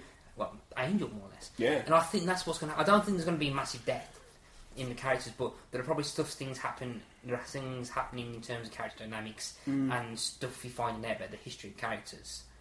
They're starting to develop because I still think that I, the first season of Fringe was I I I gave up on Fringe originally episode seven. And uh, the only reason I started watching it again was because people were telling me it's about the third season. Definitely, about was. alternate dimensions and stuff. And I'm a massive sucker for time travel and alternate dimensions. So, but I, I I'm also quite strict in that I have to watch everything Well, yeah. So to I had to go and But I mean, uh, Fringe is an example of a show that you, you you wouldn't get the same amount out of it if you hadn't watched from the beginning. You know, and even though the beginning was very procedural and slow, and I mean, it suffered. Unfortunately, it was it was around the time that a lot of shows were making a lot of Fox shows were making episodes that were about fifty minutes. yeah. And Sarah Connor Chronicles suffered from the same thing in that, it, that those extra five minutes sapped the pacing something rotten. It, it, it, it was ironically one of the times when more more time didn't do the show any favours Yeah. because it didn't mean as opposed to forty two minutes where it has to run on gas. It was you know it was Yeah. slowing it up and. The- you can do that with the Sons of Anarchy, where if anything, you don't have enough time to tell everything because it's Yeah. a big mosaic. But with a show that should be an action show or a sci-fi procedural show, it needs to move. And you know, Things though, even though if it's 42 minutes, it still doesn't move that well. Well, that's the problem. Fringe had um, as much. I, I use Fringe as a defence. Well, Fringe didn't work that well when it first started.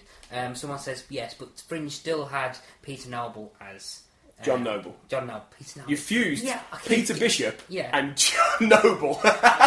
and to be fair, that's not the first time I've done that. but it's It had John Noble and yeah. Joshua Jackson. Yeah, and things though, it was Yeah. more like you got John Noble being were great. amazing and Joshua Jackson going, "Hang on, what happened to this snotty nosed kid that was in Dawson's Creek?" He's yeah, actually really because he was great. He was really deadpan Yeah. and funny and, and cool. Yeah, definitely. And, and okay, and it'd probably take about a good another season before Anna Torv became, and Olivia actually felt like a main character. but she was never the best thing in the show anyway, she, No. to be honest. But that, the, that's the point, in that it... it She's the best. Then again, though, season three, I think she drove se- the first oh, half of season three. Yeah, I'm not taking anything away from her, but the, the point is that Fringe from the beginning, even though it maybe didn't have the stories all the time, it didn't have the pacing, Yeah. it had the two. It had two certainly two excellent characters who were excellent all the way through with two really good actors. Does Shield have that? No, Really? It's, it's developed. J. August Richards is starting to become like a kind of minor character through it. And for those, J. August Richards was um, Gunn from Angel. Mm. One of the few, I think, one of the few characters from regular characters in Angel that didn't start from Buffy. Yes, but he's a minor character. Yeah, And when you're saying the mo- when I ask you that question, you go, "Well, J. August Richards is playing a minor character. He's quite interesting."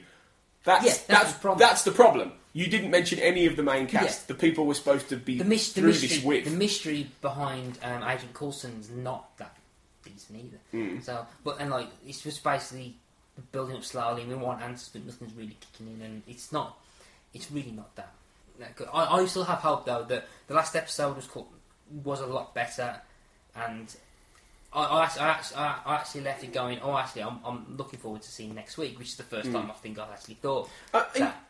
well, this is it as well, and you do have to give a lot of shows time. In that the majority of great shows, actually, in fact, I almost all the great shows I can think of over the last twenty years all started fairly slowly or with uh, and not so impressive first seasons. The X Files Babylon Five, Star Trek Deep Space Nine, even Breaking Bad, right? Yeah, yeah. Well, it was it was good, but it wasn't great, you know. And it's like, well, all took me these ages to get around to, to find the drive to do to watch, two. yeah, exactly. So they again, five episodes season two. I couldn't stop. and it's off. And, and you quite often find that in most of those shows, in fact, as well. You know, Deep Space Nine took till season three, but or the end of season two. But yeah, a lot of them it takes them at least one season, if not two seasons, to really bed in, kick off. But the difference was all of those shows, every single one of them, they had they had a Duchovny or Anderson, they had a you know an Armin Shimmerman, they had a, a an Andreas Katsulas. You know what I mean? They they had all of these great actors playing really interesting parts. You know, a Bryan Cranston. You know, Yeah. and It's Hal. well, uh, then again, you know- half that was like, wait a second, this is Hal. Yeah, yeah. Hal. What's Hal doing? well, yeah, in, in here. But it had all these really, really good char- actors playing characters who were interesting, but didn't have everything else around them. And then they finally found it all, and it all came together. If Shield doesn't have that, then it's got it's got a fundamental problem. It's going to find hard to change. the thing is, I think Clark Gregg should be that, but I don't think he's been having the material to do it. Mm. And the, the pilot was, was not that bad, and Clark Gregg is it? yeah, yeah, Clark Gregg. Yeah, Clark Gregg, he's, he's he's almost on Nathan Fillion levels of Mm. of handling Joss Whedon dialogue because there, there are certain actors that can. I mean, Nathan Fillion needs just needs to do stuff that Joss Whedon writes for him because he it's a perfect fit. And Clark Yeah. Gregg, I think, is very similar, but then Joss Whedon hasn't written anything else. Right, and that's the point, Yeah. you see. So it, it, it seems to be a fusion of certain things, really. It seems to be characters that don't necessarily have the best casting behind them, or the writing that isn't fully, you know, isn't fully there. The storyline isn't fully there. Yeah, it, it's a shame because, it, like like I say, it has this, this this these tentacles into the biggest franchise going Yeah. right now. Movies that, ironically, have pushed the, the the envelope quite often. You know, they have done different things than you expected. You know, they've they've hired really creative people like Shane Black for Iron Man three, or you know Kenneth Branagh for Thor, and they've they've taken these superhero movies into a really and the reason it's worked so well is because they've they've pushed, they've challenged, they've had Joss Whedon do the Avengers, which is just Yeah. brilliant. So to then do a very bland. Sorry, I just realised I know why that won the that episode won the Emmy now. for Okay, Griffin. hold on. Sorry. hold on. To to, to um, you know, to go from that to a very dull, piecemeal Mm. TV show seems a real disconnect, and it seems like it seems like I mean, it'll definitely get a second season simply because Yeah, it's could. Shield and Yeah. because of the money, but. Let's hope that it really does do the movie series justice Yeah. and and and kind of prove keep proving the idea that because it's a, it's an important show in the sense that it's it's an indicator of what might happen more in terms of these big movie franchises spinning off into different things. I mean, you know, you could well have if the DC Justice League thing comes off with Man of Steel and Batman, Mhm. you could well have certain characters spin off into TV shows Yeah. on certain networks from that. So you know, like, like how well Arrow's doing, for instance. I know Yeah. that's not going to be part of it, but there was even talk of Arrow going onto the big screen to be part of that. Do you know what I mean? I don't think that's going to happen. then again, but it's that, like that, that, let's say Arrow's going to probably spin off, getting a spin off about the Flash as well. Right, exactly. Yeah. So you know, you've got all these different things coming off that are going to connect to movies and movie characters and things like that. And if Sh- Shield's going to need to, Shield's leading the way to an extent. It's pioneering that, and it needs to step its game up. I think to prove that that can work because that's going to be a big thing for the future of TV. I think and movies. So come on, Shield, get your game up. Yeah. Go on then. Sorry, I just so I'm sorry for that outburst, just but I, I think the talk of Joss Whedon, and I suddenly realised that I think it would. Have I? only- Is it, I only got eyes for you. That one. I think it was Becoming. Becoming. No, it wasn't. I said becoming, but it wasn't. Hang on, for what? For the Emmy? Yeah. For the hair- hairstyling? Yeah. No, that was becoming. Was it? Yeah. Only if I, I've only got eyes for you was the uh, and the Angelus thing. Pretty. I'm Uh, the, the the him becoming thinking of Angel the show. oh, so I thought I, I suddenly thought it was to do with the 1950s. No. Nothing wrong with that. All that build up and it was wrong anyway. Yeah. Okay, we're going to move on uh, to the final little bit, which is going to be my quiz. Yes. Now, now I've chosen, um, and this is going to be a complete shock to you if you've been listening all the way through. I've chosen the X Files for my quiz, and I've chosen season two as well, um, because for both these shows, season two is where it really kicked in properly. And you know, the first season of the X Files was was a lot more standalone. It was very procedural. Um, it had some good ideas, but it didn't really know what it was yet. you know, and it had some great episodes in there. And Mulder and Scully were starting to come together, and, and, and the characters the characters were there. They just needed a bit more seasoning. Season two, well, it starts off and they're not on the X Files, you know, and it, it's all been thrown up in the air, and they have to really get back into it, and it takes a real turn simply by the coincidence of fate in that Gillian Anderson was pregnant, and she became pregnant and she had to go off, and they went, "Oh my god, how are we going to write round her pregnancy?" Uh, okay, let's let's have her abducted by aliens. and from the, and from from from my research, it um, turns out that was the best thing the show ever did. Well, for the few long term planning. it was it was the trigger for a mythology that lasted for the rest of the show's long life. And you know, you'll get critics and people debate whether it was a good idea, whether the X Files should have really stayed a procedural, supernatural monster of the week kind of show with the odd alien episode, like season one. I personally think it was the best thing it did because it made it, it started to make it about Mulder and Scully as opposed to it being about the cases they're on. And at that point, it became a phenomenon. It was at that point that everyone was hooked the two episodes where she was taken, Duane Barry and Ascension, Duane Barry especially, is a, a phenomenal piece of television. You know, it, it, it won Emmys for guest star and everything. Steve Railsback, who played Duane Barry, and it's got um, just some some stonking acting. And the, and the season two, the arc of that, I've just Carry on. answered one of your questions, haven't I? Carry on. I can see on his face, he's grinning. And it's got, he's going to have no questions left by the end of it. And I, Hurry up. yeah, yeah, yeah. And and it just it just escalates from there, and it's still got plenty of standalones, but it's got some. Season two, if, if everyone say, people say, "Oh, the X Files was terrifying," season two is the is the show is the show I would point them to when they say, "H- h- "Why is it terrifying?" I'd point them to episodes like Fresh Bones, which was to do with voodoo, which is absolutely shit scary even today. You know, it's it, and it's got some it's got really dark episodes, um, like Irresistible, which is about a death fetishist who basically starts taking bits of the dead, and uh, it, it's it's terrifying. And it was the show, personally, I think at its best in many ways, simply because it it blended the the characterization with the stories and the mythology. Ended with a whomping cliffhanger that really sh- threw the show up in the air, but also was terrifying and inventive and funny and creative. And the show was still good for many years, but I don't I don't think it's ever been quite as good as season two. And I and it's always the season that I rewatch first. If, I'm, if it's on Netflix, I'll put on an F, or a Die Hand Die Verletzt. I'll just put these episodes on. So that's why, for me, it's my choice, and it holds up as one of the best TV seasons of anything ever. Okay, so okay then. So let's go through some of these questions. It's going to be fun. Fifteen questions on X Files season two. Exciting. How many Emmy nominations did the show receive for the second season? Oh, oh, oh, oh! I- I'm not very good with numbers. Um, I, I have no idea. I'm gonna, I'm gonna guess. I'm gonna guess. Seventeen. Seven. Oh, I got, I got. Do I get a point for having one of those numbers in it? Which actor slash actress was nominated for outstanding guest star? I could offer you a hint if you want to, but I don't. Let me no, think. No, actually, no, I won't give you a hint because it might be too obvious. Let me think. Well, I did just say Steve Railsback, but I think he won. So I don't think that's the answer, is it? Stop, pl- stop putting your poker face on. He's, he's staring at me. Right, I'm going to go with Steve Railsback because you were grinning earlier. No, it's not. It's CCH Pounder. Oh, CCH Pounder for the same episode. Duane Barry as as the the, the hostage negotiator. Oh, got it. How many episodes did Chris Carter write? He didn't write. The, he didn't write the premiere. That was Wong, Morgan Wong. He wrote Duane Barry and he directed Duane Barry. He did. He may have done One Breath. He did. He was involved in Colony, Endgame. He was. He would have done Anasazi. Eight. I've got seven. Oh.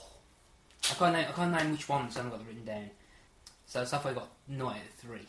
Yes, I'm doing awful, and you thought these were going to be easy. yeah, if, if, okay, that said though, if you don't get this one, which episode didn't contain Gillian Anderson? Didn't contain three. Yes. With the vampires. Yes. Uh, where Mulder was on his own investigating the vampire cult in Los Angeles. Really good episode, actually. Yeah. Side fact, little bit of trivia. He met his then girlfriend, Perry Reeves, in that episode. That was originally a question that I changed. Ah, yeah. Okay. Okay. Difficult question. Name the actor who played Wayne Barry. Uh, oh, okay. This is hard. Uh, I think it begins with. Bob, Jock. Uh, no, it was Steve. Steve Railsback. Yes. Yes. Ah, Jocker. Uh, what were Bill Mulder's last words? Forgive me. Yep. What actress? After being shot by Alex Krycek in a Yeah. fantastic moment. What actress was supposed to play X before being recast as Steven Williams? Um, uh, Natalija Nogulich, who played Admiral Nechayev in uh, Star Trek: The Next Generation. Yep. And that's a good scene, actually. That is on YouTube, that scene of her as X. So if you're a fan of the X Files, look that up because it's fascinating to watch. Okay. She was the template also for Marita Covarrubias in later seasons, who replaced X. So. Okay. Who played Samantha Mulder in Colony? Megan Leitch, Yep. who re- reoccurred many times over the season. Name the episode that Krycek and X are introduced. Sleepless. Yes. It's episode four, I believe. What was the main intent of the herbal drug in Excelsis Dei? The main intent. Oh, ooh, The main intent. that was a that was a creepy episode. That haunted hospital. Uh, What was it meant to do? Oh, it, what, I think it was he was being cultivated by this, this Japanese guy in a basement. I think he was trying to stop people being able to see the ghosts. No, No, it's no the other one. What was the other thing? what do you mean? There was there, there was there was something it was meant to do first. And I think that was a side effect. Well, this is what well that's what Wikipedia tell me. Oh, um, to make the old cure the old people of something. I, I don't know. I, I no, I'll, I pass. Uh, it was curing Alzheimer's. Ah, close, close. Name the substance that possessed Doctor Chester Ray Banton. Um, soft light. That's the name of the episode. Uh, oh, oh, oh, hang on a minute, hang on, because it was what's it called? Hang on, I know I love Soft Light. It's a great episode. Tony Shalhoub playing Doctor Banton. Oh, Dark Matter. Yep. Yeah, that's it. Yeah. Which future Aaron Sorkin lead appeared in this season? Oh, uh, Bradley Whitford. Yep. In Firewalker. Yep. He, got killed in the volcano. yep. Uh, uh, originally, originally, I was going to ask you to name the episode. Can you name the character? Doctor. Oh. Oh. But this, this isn't a question. This isn't actually a question. No, this originally it was, but I, I changed it afterwards. Doctor. This you're not going to points for this, by the way. No, no, but I'm just I just want to get it now. Doctor Venglis, Venglos, Daniel Tretkos. Trepkos. That's it. Trepkos. I think it's Daniel. It is. You're right. Da- Daniel Trepkos. So far, I think you've got seven out of twelve so far. It's not bad. Um, name the boat featured in Dod Kalm. Oh God, Dod Kalm on the ghost ship. Oh. You know, it's just, these questions are completely different to what you asked. Yeah, but they, they're, they're still tricky though. You've done Yeah. well. Uh, oh, the That said, um, that said though, these last three are ones that I changed after he texted me this morning saying that some of these are going to be difficult for me. so I deliberately tried to do these some are hard. ones. No, I don't know. The USS Ardent. Oh, forgot it. Yeah, okay. I wouldn't have got that. What were the messages that were found on the kidnapped teens in Wisconsin? I can give you the episode if you want to. It's Red Museum. The episode. He is one. She is one. Yep. that's Yeah. Eight out of fourteen. Step- and the last one, last one is what age was given in Paula Kern's personnel file? Oh, that's from our town Yeah, I was going to give you the episode. about the uh, the cannibals in the chicken. it was before the, it was the penultimate episode. Of the Penultimate episode of the season. Yeah. What age was she, because she, she supposed was to be? she was she was she looked young, but she wasn't. 50, 55. Forty-seven. Oh, it's close. Because she looked like a teenager because of the, what she'd been eating and made her look younger. Oh, go on then. Yeah. What's me, what's my total? Oh crap! I think it was. I think it might have been seven or eight. Seven or eight out of fifty. I'll take that. Yeah. that's that's that's roughly half. I think. Yeah. So I think we both did all right there. Yeah. I think fairly. They were good questions though. Very good questions. And I know I, I know the details around them, around the answers. It's one of those things like, But- like oh yeah, I know. Oh, yeah, on the tip of your tongue. Yeah. But um, no, that was fun. That's going to wrap it up. This has been a long one. Um, That's what she said. hey, thank you, Michael, Michael Scott. Yay. Um, and uh, you know, we've we've talked TV. I think we've tried to tether it to um, movies as much as possible. Yeah. But you know, the, the whole idea of this really was uh, was meant for the original Black Hole show. But uh, we, we I still wanted to honour us doing it because I wanted to talk about it as well. And um, even though I, I, I, I like to support the case for TV. I'm more pro TV than movies. Well, there you go, Well, exactly. there's, there's an ongoing there's an ongoing joke that Beat me to this, yeah. There's an ongoing joke that I think I'll just beat him to the punch. To, he was going to mention Yeah. that um, there's a long that I haven't seen a lot of films, Mm. a lot of the famous ones that people see in their kids, and probably because I was watching TV at the yeah, time. and it's So- it's a running joke in our friendship circle in that we go, "Oh, have you seen um, Jurassic Park?" I know you've probably seen Jurassic Yeah, Park, but have you seen Jurassic Park? Oh, I know I haven't, and we're like, "Of course he hasn't." it's like, Yeah. "Of course he hasn't. Of course you haven't. You're laden." But no, it's it, it is interesting how you know you've got two people. I mean, I, I, I love TV. I've always loved TV. I will frequently watch TV, but my my first love is movies. Hence why I'm doing this podcast. You know, and one of the big things I'm doing this year is watching more movies and seeing more movies and, and learning more about film. So, but it's great because you're doing the you're doing the other side of it. You're doing TV. You're managing to ca- keep going with a lot of the television. I mean, you, you, what's impressive about you is that you'll watch things at like six a.m. before you get to work, which I, I couldn't even do if I wanted to. Well, so I've, usually, I've usually got like a 45 minute window from when I come out the shower and then when I have to leave. Yeah. So like, I'll, I'll get changed, I'll get I'll get changed, dried up or something, and I'll just have something running on the background. It's usually either one 40 odd minute show or two in the or two. So I used to go through two episodes of The Office Yeah. um, before work because I could just fit them in. I used to do watching Lost at like about half six in the morning. Oh my god! I'm surprised you haven't had irreparable brain damage. Not because Lost is a bad show, but because it's so mad and complicated. I couldn't imagine watching it that Set early. for the rest of the day. Well, it did, yeah. Could- Every task Um, was easy after. yeah, yeah. But yeah, hopefully you've enjoyed our, our little talks about a couple of TV bits, you know, and, our, and TV in general, and us testing each other. So Thank you for letting me invade your podcast and like change the subject matter. it's it's been an absolute pleasure, despite the fact, yes, this was called Black Hole Cinema, and there's n- we've not talked about Yeah, cinema. too fair though. Too fair though. He goes, "Here's my guest, Matt Latham. We're talking about cinema." So I saw this. I haven't. I also saw this. True, Okay. true. Actually, yeah, Goes, it, it would. I watched Demolition Man. Oh, about that. Yes. One day we'll do a whole film podcast on Demolition Man, which I actually wouldn't mind. Yeah, it'll probably be It's a great longer film. than the actual film. It might be, yeah.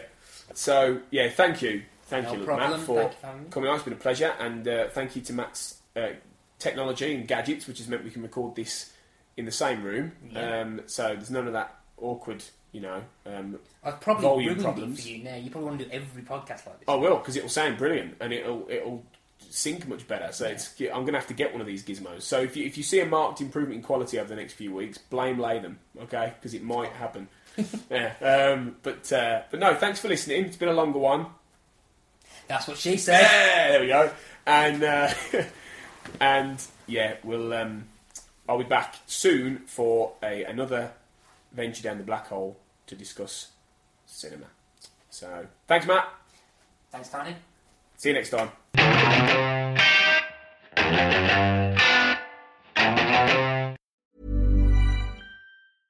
Mom deserves the best, and there's no better place to shop for Mother's Day than Whole Foods Market. They're your destination for unbeatable savings, from premium gifts to show-stopping flowers and irresistible desserts. Start by saving 33% with Prime on all body care and candles. Then get a 15-stem bunch of tulips for just $9.99 each with Prime. Round out Mom's menu with festive rosé, irresistible berry chantilly cake, and more special treats. Come celebrate Mother's Day at Whole Foods Market. Planning for your next trip? Elevate your travel style with Quince. Quince has all the jet setting essentials you'll want for your next getaway, like European linen, premium luggage options, buttery soft Italian leather bags, and so much more. And is all priced at 50 to 80% less than similar brands. Plus, Quince only works with factories that use safe and ethical manufacturing practices. Pack your bags with high-quality essentials you'll be wearing for vacations to come with Quince. Go to quince.com slash pack for free shipping and 365-day returns.